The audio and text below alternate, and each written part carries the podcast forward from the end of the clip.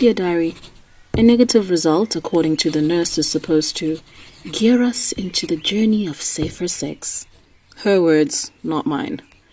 It seems for the lover and I, it is almost a free pass to even more unsafe sex.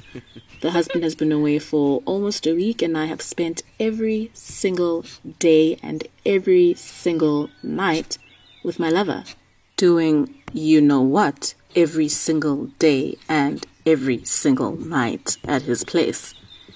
He tells me he loves me all the time, and I do too, but I'm kind of resistant to say it at this point. A, I don't trust him, and B, I'm still married. He claims that he isn't seeing anyone else. I believed it until recently when he received a strange phone call and left the room to answer it. I obviously got upset and extremely jealous.